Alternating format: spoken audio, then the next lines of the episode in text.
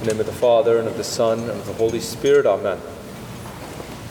Brothers and sisters, every word in the gospel is necessary for us to understand the whole meaning of God's plan of salvation for us, including all of the details that are there that are written for us that we have to pay attention to. For example, in the story, we hear about this man, Nicodemus.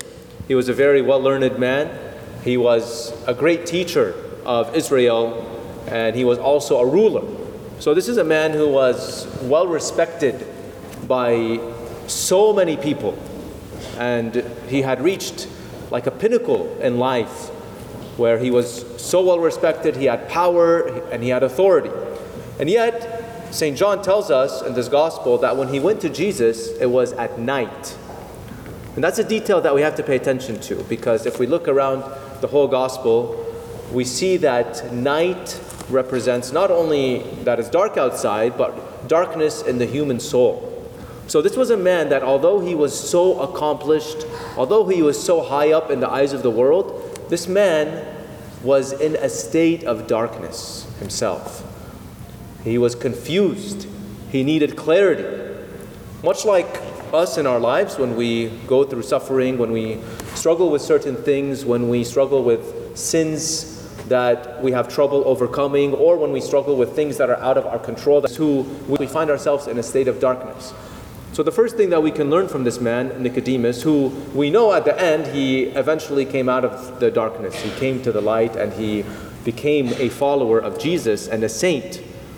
But how did he get out of this? Well, the first thing that he did is that in his state of darkness, although it was night for him, he went to Jesus in his confusion and he presents to Jesus his confused mind and heart, his darkened mind and heart. He goes to not only the source of light, but to the light itself. Jesus said, I am the light of the world. And so this man, Nicodemus, who was in a state of darkness, goes to Jesus, the light, and he presents to him what's on his mind. When he misunderstands, when he's confused, he asks and he continues the dialogue. A lot of us, when we are in a state of darkness and we do not get the clarity that we want, we sometimes quit.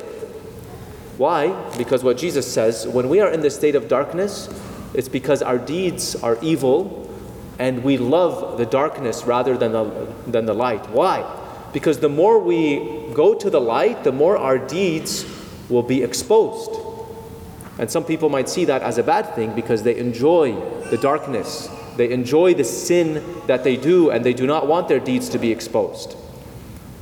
But this man, Nicodemus, although he was in that state of darkness, he stayed with Jesus because faith is a journey. To stay with the Lord, to continue walking with him. Until this man started to understand from the words of Jesus what it meant to reach eternal life.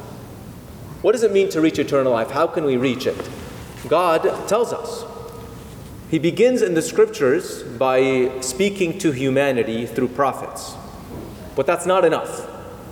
We are in such a bad state, such a state of darkness, that it's not enough to simply learn things. We have to learn these things, obviously. We have to read the scriptures to understand the story of God's salvation, but it's not enough to simply learn things, to simply read the Bible, as important as it is for the life of the Christian. It's not enough. Why? Because we need something more radical than just to learn. We can't learn ourselves out of the pit of destruction and of darkness that sin has put us into, that we have put ourselves into by choosing sin. We cannot learn our way out we need to be rescued. God sent his Son not to judge the world, but to save the world.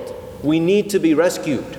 We need to be lifted out of the pit that we are caught into, that we cannot get out of by ourselves, and we need the Lord to come and to rescue us.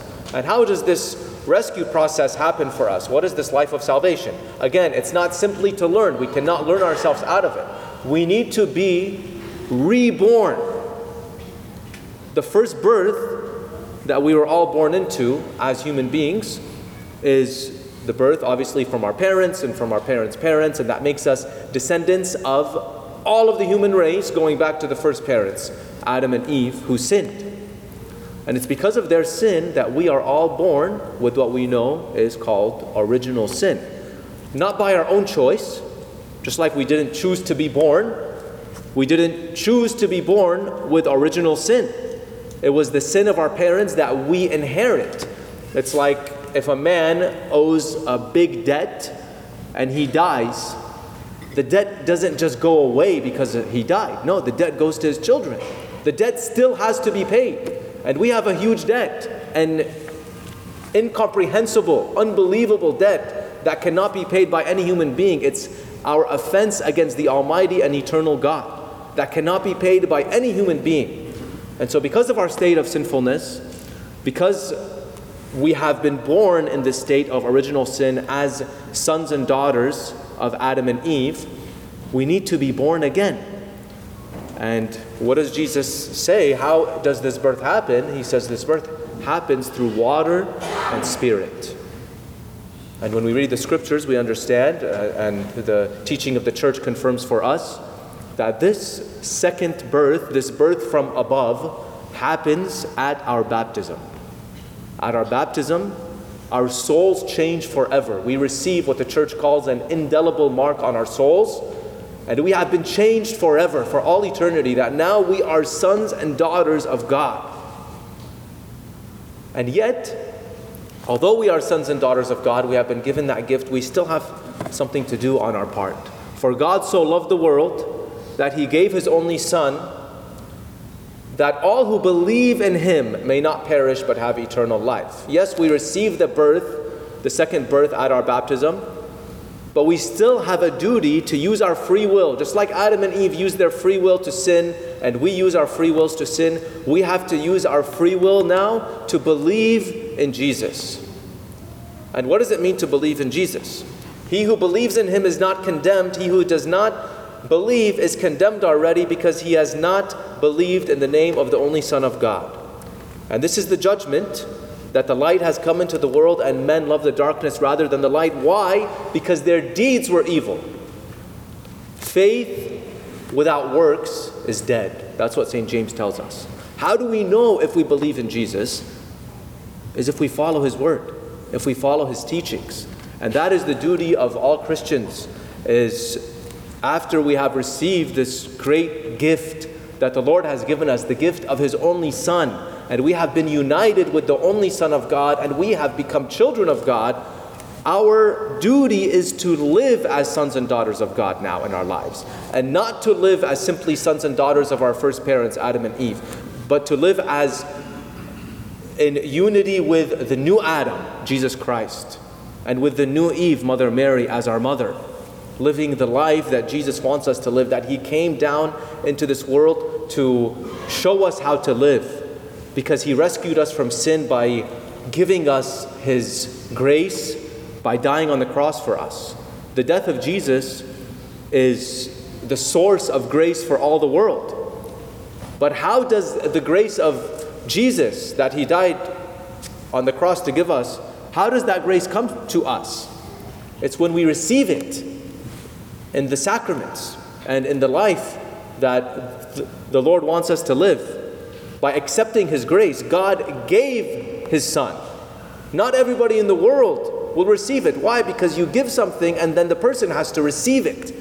Our act of receiving is by participating in the life of the church, by living the sacraments, by coming and being in unity with Him, because we reject the grace that we receive at our baptism. We, we reject it by falling into mortal sin, but the Lord restores us by the sacrament of confession and He wants to unite completely with us, like the bridegroom of our souls that He is. He wants to live in unity with us in the Eucharist, so that as we constantly are in our journey, our faith journey of darkness, that we constantly are reminded of the light of Jesus and we constantly go back to Him, to His great grace and His love for us, because He wants us to accept it and He wants us to follow Him and He wants to give us the salvation and the joy and, and happiness that we are all called to, but that we can only receive if we accept the grace that He gave us and in the life for us on the cross, and that we receive